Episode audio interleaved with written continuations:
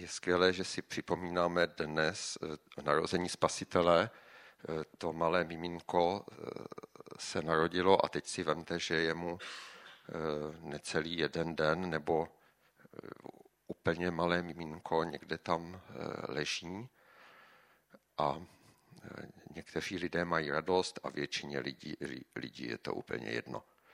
A já se vracím k tomu proroctví proroka Izajáše z deváté kapitoly, o kterém už jsem mluvil, ale teď se vracím zase k jiné věci z toho. A sice my jsme to probíjali na skupince v úterý a v podstatě jsem si uvědomil něco, protože to je úžasná věc, ta skupinka, že člověk má možnost s lidma o tom slovu mluvit a uvědomil jsem si něco, co bych vám rád pověděl a od čeho se odpíchnu. Takže šestý verš té deváté kapitoly. Přečtu i pátý, jo, abyste měli ty Vánoce k tomu. Neboť chlapec se nám narodil, syn je nám dán, na jeho rameni spočinulo panství. Dal mu jméno podivuhodný rádce, mocný Bůh, věčný otec, kníže pokoje. Nebude konce vzrůstu jeho panství a pokoje na Davidově trůnu a nad jeho královstvím, aby ho mohl upevnit a posilnit v právu a v spravedlnosti od nynějška až na věky. Horlivost hospodina zástupů to učiní. Tady je, to je nádherné mesiářské proroctví, připomínané prostě na celém světě eh, před těma Vánocema. A e, v tom verši 6 to mě fascinuje. Jo? Nebude konce vzrůstu jeho panství a pokoje na Davidově trůnu a nad jeho královstvím, aby ho mohl upevnit a posilnit v právu a v spravedlnosti od nynížka až na věky. E, je to náročný verš, že jo? Je tam toho hodně, a bývá ve stínu takových těch eh, známějších poloh toho proroctví. To proroctví bylo prorokováno asi 750 let předtím, než eh, se Kristus narodil. A přemýšleli jste někdy, proč tak dlouho dopředu? Dává to smysl, že je to tak dlouho dopředu, když vlastně ti lidé, kteří to slyšeli, to proroctví, eh, tak vlastně se toho nemohli dočkat, i když to nevěděli, že se toho nedočkají. Jo? Co si myslíte, proč to vlastně je? Eh, co to proroctví pro ty jeho posluchače tenkrát znamenalo? Měli naději, skvělý. A eh, očekávali něco dobrýho, naděje a očekávání, to je propojený. Jo? A eh, ten Izajáš má tam hodně těch proroctví. Procházel jsem si to, eh, četl jsem eh, Izajáše třikrát za sebou a ještě asi v tom budu pokračovat, protože nejsem tím, eh, je tam toho tolik, že vlastně stejně to málo znám. A opravdu ty proroctví jsou tak silný a ty lidi to vstřebávali a tomu Izajášovi důvěřovali a muselo být nádherné očekávání mezi těmi Izraelci v době, která byla strašně nepříznivá. Byla to doba předtím, než Juda, eh, severní Izrael už eh, byl v Mezopotámii pod vládou Asiřanů a blížila se doba, kdy eh, přijdou ti Babylonci a odvedou i ty judejce tam. Jo? Takže to nebyla příjemná doba nebo příznivá doba. Byla to desná doba, asi desnější, než, eh, než co zažíváme dneska. Jo? Ty armády se tam převalovaly přímo. Jo? Bylo to, ty Asiřani prošli celou tu judu, obsadili ty města nebo dobili ty města jo? a jenom ten Jeruzalém zůstal v určitém momentě dějin. Jo? To, to nebylo nic příjemného. No a tady ten Izajáš vlastně těm Izraelcům říká, jaký ten Mesiáš bude a co bude dělat. A myslím si, že to je něco strašně důležitého to vědět a to bychom měli vědět taky my dneska. Ehm, z toho verše, který jsem vypíchnul, tak z toho vyplývá, že Mesiáš mění všecko, ale ne hned. Jo, tam je ten proces. Nebude konce vzrůstu jeho panství a pokoje na Davidově trůně. Jo, takže ehm, je tam ta naděje, ale zároveň je jasné, že to nebude hned. Ehm, co ten Mesiáš změnil, když se narodil a když na kříži dokončil to dílo nebo tím skříšením naši záchranu, přinesl odpuštění hříchů, znovu zrození, to, to úžasné tajemství, vnitřní proměny, což jsme mnozí zažili. Dar věčného života. Jo, najednou eh, tady byl a je k dispozici pro nás věčný život. A taky jsme se stali občany království světla. To znamená, že ďábel byl zbaven vlády nad námi. Ne nad světem, to víme, že svět leží ve zlém a má svého drsného pána, ale nad námi ztratil vládu. Jo? A to všechno udělal ten mesiáš tenkrát před eh, necelými dvěma tisíci lety. A od té doby vlastně lidé se s tím mesiášem tímto způsobem Eh, setkávají. Je to vidět, tohleto mesiášovo dílo, nebo ne? Nějakým způsobem jsme to zažili, ale nepochybujeme o tom. A lidi kolem nás vidějí to nebo nevidějí. Já si myslím, že to nějakým způsobem vidějí, že se s tím můžou v nás potkávat. Mesiáš proměňuje věci skrze nás. Jo? My jsme taková pátá kolona v tomhletom světě, který leží ve zlým, když se držíme toho svého mesiáše. No a ehm, v tom proroctví, je to ještě jednou přečtu, nebude konce vzrůstu jeho panství a pokoje na, na, na Davidově trůnu a nad jeho královstvím, aby ho mohl upevnit a posilnit v právu a v spravedlnosti od nynějška až na věky. E, co to znamená to od nynějška?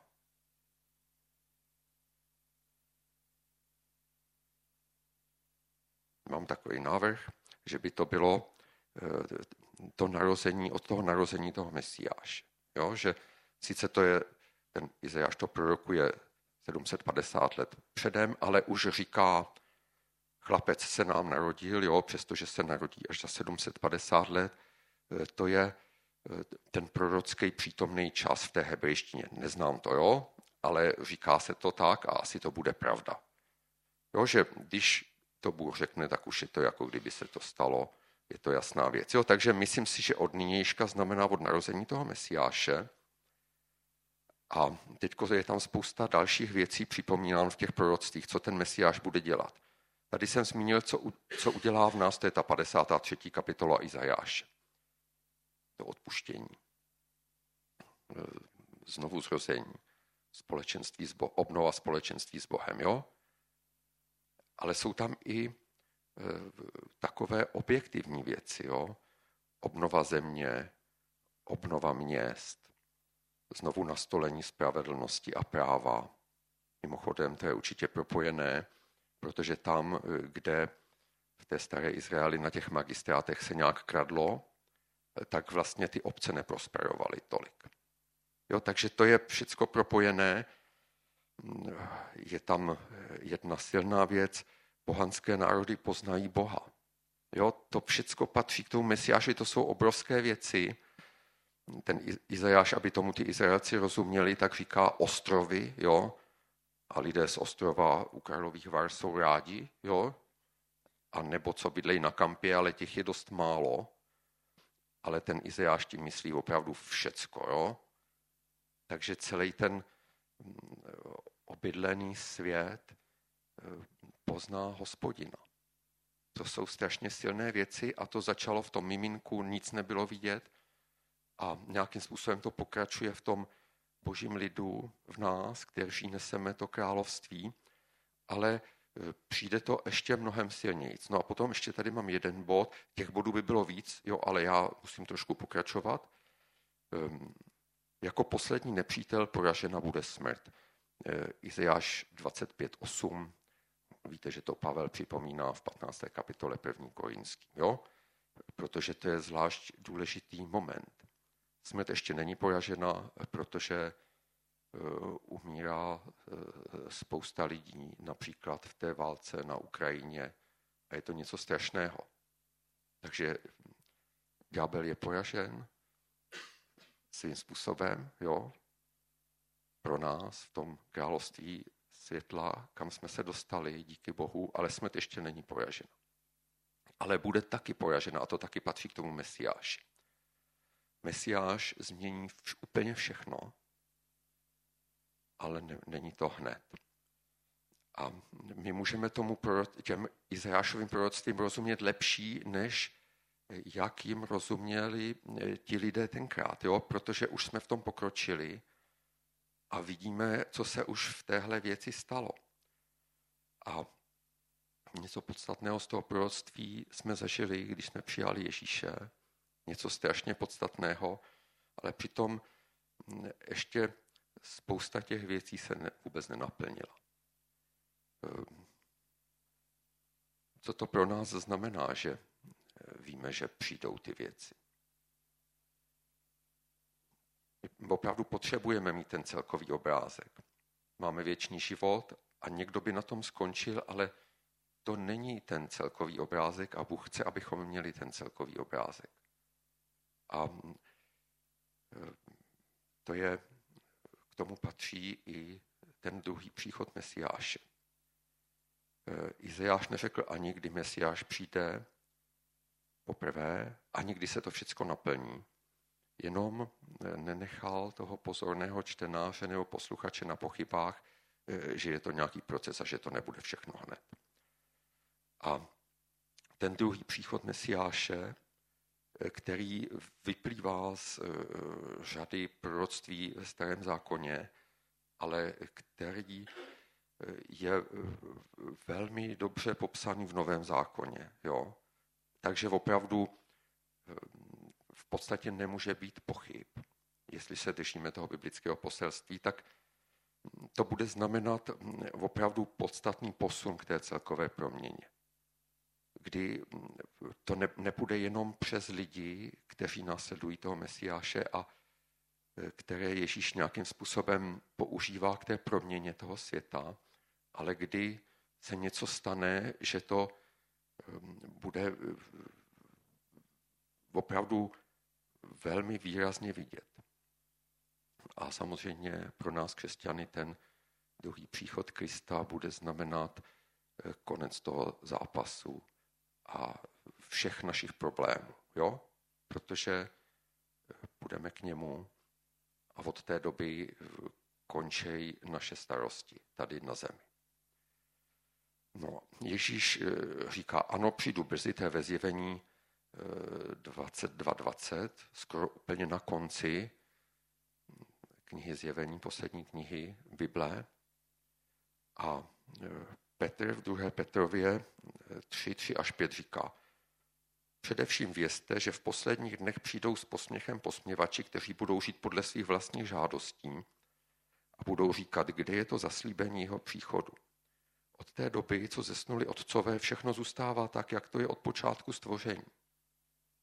Jo, a mm, Petr eh, psal třeba 20, ale spíš možná i 50 let potom eh, eh, vzkříšení a Jan možná ještě o trošku později. A dnes žijeme skoro 2000 let později a vlastně pořád nic, pořád to platí. Jo? A to je jeden z největších rozporů života současného křesťana. Protože Ježíš přichází. To je zvláštní uh, uh, gramatika, jo? jak Ježíš říká. On říká, přicházím brzy. Jo? Ne přijdu brzy, jak to máme v našich překladech, protože je to takové jako jazykově přesnější. Přicházím brzy, to je špatně, že jo? Gramaticky. Ale přesto to tam je je to, Ježíš chce nějak vyjádřit tu urgentnost, jo? A dokonce jde i za hranice toho jazyka. No a Na druhé straně je, že to brzy trvá už skoro 2000 let a pořád nic. Jo, to opravdu musíme si to přiznat, to není snadné. A tohleto dilema řeší křesťané různým způsobem. Například římskokatolická církev vůbec neřeší druhý příchod Kristův, to vytržení. Tam je ten věčný soud, ale jenom, že tam se ztrácí ta dynamika. Jo? Protože když Ježíš přijde, tak nám pomůže ve všech našich problémech. A když bude ten věčný soud, tak vlastně e, to je takové, jako nevíme. Ale určitě to je vyřešení toho dilematu. No a e, podobně je takový určitý výrazný směr ve světovém evangelikálním hnutí, řekl bych, že to je mainstream církve bratrské, že to taky neřeší. O vytržení se skoro nemluví a vlastně taky se to odsouvá. Protože je to těžké řešit tohleto dilema. A potom jsou zase druhé póly, a sice jsou nejrůznější hnutí, která objevila v v průběhu dějin. Jo? To bylo, vím, že to jedno z těch hnutí bylo silné ke konci prvního tisíciletí. Jo? Ta hnutí vždycky objevila, že ten druhý příchod nastane už v jejich generaci a často je to provázeno počtem toho roku nebo období. Světkové Jehovovi našli ten rok 1914. Teďko jsem četl nějakou knížku nějakého slovenského autora, kde je to kladeno mezi léta 2017 až 2024.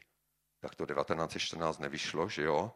A to 24 ještě může vyjít, vůbec bych se nedivil, kdyby to vyšlo, ale nezávisle na tom, jestli je nějaká předpověď, protože tohle to eh, prostě se nesmí, jo? Říkat, kdy to bude, nějakým způsobem hecovat ty křesťany, to, je, to zakázal už Ježíš, protože on řekl, že nikdo to nebude vědět. Ale tady jsou nějací kazatele, kteří to vědí a kteří osloví lidi. A právě jsem se díval tady, ehm, že někdy je ta sledovanost vysoká. Viděl jsem nějakých 25 tisíc sledovatelů, já jsem teda byl jedním z nich, jak jsem to zvýšil, ale Ehm, to je víc než je evangelikálů v České republice, jo, podle stát, nebo členů evangelikálních církví. Jo, takže to zase není tak zanedbatelné. Ehm, proč mají tato hnutí úspěch? Jeden z těch možných důvodů je, že křesťanům, které mají, kteří mají špatné svědomí z toho, že vlastně se na příchod Krista netěší a že ho moc neočekávají, tak že vlastně oni jim nabízejí takovou příležitost, jak se těšit nebo jak to nastartovat. A k tomu se samozřejmě váží extrémy. Slyšel jsem opravdu ze současnosti, že nějaká sestra kvůli tomu, že to vytržení bude už v těch letech 2017 až 2024, že se trápila, co bude s její kočkou. A tak to vyřešila tak, že zaplatila peníze sousedovi, aby se o tu kočku postaral. Ale já si myslím, že Bůh, který stvořil kočky. Jo? Kdo znáte trošku kočky, tak tato bohorovná zvířata, tak myslím si, že nemusíte mít o kočky starost. Jo? Ale to je jenom taková moje pozvání. Je to absurdní, jo? něco takového řešit. Ale ono tohle, k tomuhle tomu se váže, važou i zklamání. Protože ti lidé, kteří očekávali, že to bylo že to bude v tom roku 1914, tak jsou potom zklamaný, sice zůstanou přívrženci hnutí, protože tak to chodí, akorát, eh, že prostě už ta horlivost je v háji, i když to třeba nedají tolik znát, ale ve všem se to projeví. To obrovské zklamání. Když toto hecování vlastně se ukáže, že nevyšlo. No a co máme dělat my, eh, kteří žádným výpočtům nevěříme a doufám věřit nebudeme, je mnoho znamení eh, Kristova příchodu, která se už naplnila, eh, například návrat Izraele do své země, posuny morálky, teda k horšímu, jo, to musím takhle prozradit, nebo eh, překládání Bible do mnoha jazyků. Jo, to mě úplně fascinuje a je to obrovské tempo v tom, jak do těch jazyků, kterými mluví třeba 2000 lidí jenom, takže se překládá Bible a e, znám jeden manželský pár a dvě sestry, které se na tom podíleli, na tomhle tom nebo podílejí na tom překládání. A to mě fascinuje. Ale je taky mnoho znamení Kristova příchodu, která se ještě nenaplnila. Například, že všechny národy uslyší evangelium. K tomu slouží ty překlady, jo? Protože ti lidé, když tomu evangeliu nerozumí, tak eh, vlastně eh, nemůžou uvěřit. Takže proto se na tom opravdu horečně pracuje, ale ještě to není. No a další takový významný prvek, který se ještě nenaplnil, je, že eh, přijde ten antikrist s velkým A, který je jasně zmíněn v Novém zákoně a vůbec o tom nemůže být pochyb. Jo? Takže pro někoho, kdo to nezná, je to divočina, ale pro člověka, který věří novému zákonu, tak vlastně tam nemůže být pochyb, jo, že přijde ten člověk, který ovládne celý svět. A to se taky ještě nestalo. Pavel v prvním listu tesalonickým pozbuzuje ty lidi v Soluni, ty křesťany, že opravdu Ježíš už brzo přijde a pak pravděpodobně nějací lidé na tom základě přestali pracovat jo, a už se jenom těšili, možná zaplatili za ty svoje kočky, jo. Ale Pavel píše druhý list a říká, kdo nechce pracovat, ať nejí. A on ten Kristus tak brzo nepřijde. Jo. To je úplně, zase ten rozpor tam je, jo. A píše důvod, proč nepřijde, protože ještě ten antikrist nepřišel. Jo, takže to vlastně ehm, je eh, skutečně, eh, jako působí to jako rozpor pro člověka, který to nezná zevnitř. A eh, jak to vysvětlit, že ta znamení ještě nejsou a že přijde rychle? No já si myslím, že to bude tak rychle, ten příchod, že si toho prostě nevšimneme, jo? že to už bude takhle rychle, že to nemůžeme se dozvědět. A to je právě ta strašně zvláštní věc u těch apoštolů toho Kristova příchodu, kteří jako dělají, že už to teďko bude v té jejich generaci. Kdyby Ježíš přišel za měsíc, tak podle toho, co on o tom vyučoval, že to nikdo nebude vědět, tak o tom nebudeme vědět. A mimochodem, proč by nemohl přijít za měsíc? Jo? Teďko není ten antikrist, ale za měsíc už může být. Jo? Prostě nevíme vůbec nic. Takže e, to, že tady Antikrist není, neznamená, že Ježíš nepřijde brzo, ale naplňuje se to Ježíšovo poselství, že my to nebudeme vědět ani velice krátkou dobu předtím. Ale co my potřebujeme vědět, že opravdu přijde brzo. Ale ne proto, že někdo káže, slyšel jsem takové hezké kázání, že před jedním sídlem OSN se objevila nějaká socha eh, takového okřídleného boha, která eh, znamená vlastně toho antikrista, tak to je prima. Ale to ještě neznamená, že ten antikrist úplně hned přišel, přijde, že jo? Jo, a vlastně ten kazatel dělá takový rumraj a jako ty lidi do toho zatahuje, jako kdyby jim říkal – Ehm, jako kdyby jim dával pocit exkluzivity. Já jsem vám prozradil, že už tam je ta socha toho antikrista a tudíž už to bude brzo a vy to víte dřív než ty ostatní a tak se můžete víc těšit na příchod Krista. Ale takhle to opravdu není, protože nikdo nebude vědět, že Kristus přijde předem, ale můžeme se na to těšit, ale ne proto, že někde před sídlem OSN byla postavená socha Antikrista. Jo? Já s tou argumentací souhlasím. Myslím si, že opravdu ta socha nějakým způsobem k tomu antikristu ukazuje. Jo? Takže dobrý kázání, ale ten závěr je špatný. Jo? Jako vy víte víc, že už to bude brzo a proto se můžete víc těšit. Úplně špatně, protože nikdo nebude nic vědět, akorát my, kteří věříme písmu, víme, že to bude už hodně brzo. Nezávisle na tom, jestli se postavila socha před sídlem OSN nebo ne.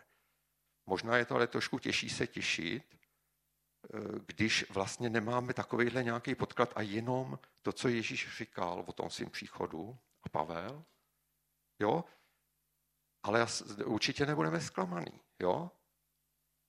A e, to, že očekáváme, že Ježíš přijde, tak je pro nás strašně důležitý. To patří prostě k tomu mesiářskému plánu. Jo? Máme úzkost, že prostě někteří politici kradou, někteří se chovají eh, opravdu nespravedlivě. Jo, to se nám nelíbí. Ale my potřebujeme mít ten eh, výhled, že ten mesiáš všechno napraví, že ta spravedlnost tady je a že přijde den a bude brzo, kdy všechno se změní, takže to uvidíme. A eh, tady bych ještě vám eh, přečetl z prvního listu Janova. Třetí kapitola, druhý až třetí verš. Milovaní, nyní jsme děti boží a ještě se neukázalo, co budeme. Víme však, že až se zjeví, budeme mu podobní, protože ho uvidíme takového, jaký je. A každý, kdo má v něm tuto naději, očišťuje se tak, jako on je čistý. Jo, to, že přijde Mesiáš, že přijde Ježíš pro nás, pro svůj lid, tak to je vzpruha pro nás eh, žít spravedlivě, zbožně. Jo, a když na to nemyslíme jenom si říkáme, bude ten věčný soud někdy, tak to je velký rozdíl. Proto potřebujeme se těšit, že Ježíš přijde. Akorát, že bez těch berliček. Bez těch berliček, že to bude uh, už v ten příští rok, jo, nebo něco takového, nebo po příští rok, nebo takového. Jo, takže um, zvu vás k odvážný víře, nevěřte výpočtům, žádný výpočet nemůže fungovat. Jo.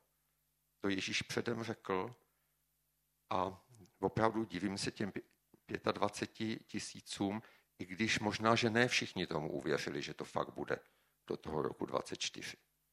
Jo, ale to jsou berličky. A my můžeme věřit přímo, protože že Ježíš nám to řekl. A e, opravdu se vyplatí mu věřit, protože on skutečně má pravdu. Skutečně to nikdo předem vědět nebude, ale kdo čeká, kdo se těší, tak má obrovský náskok, obrovskou výhodu. Jo, tak to jsem chtěl eh, k tomu povědět.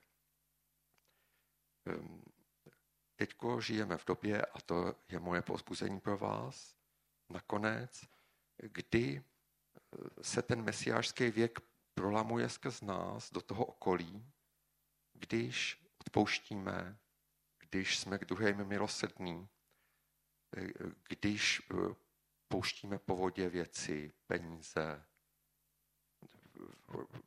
když eh, se eh, nedereme eh, o svý práva.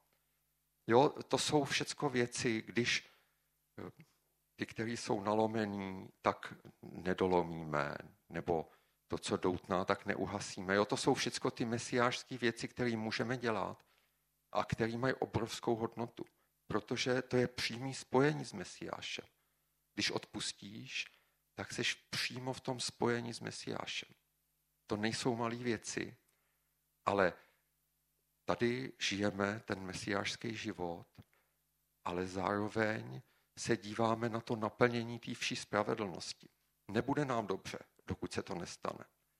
Nebude žádná idylka do té doby, protože budou ty války. Ale přijde Mesiáš a tohle to se změní a bude to brzo. Pomodlil bych se nakonec. Pane Ježíši, tak ti děkuji za to, že nám rozumíš a že víš, že to není pro nás eh, jednoduchý eh, věřit, že přijdeš brzo, když nám nepomůžou ty náhražky nebo toho cování. A děkuji za to, že jsme tě poznali. Děkuji za to, že víme, že máš pravdu. A když jsi řekl, že přijdeš brzo, že to je realita.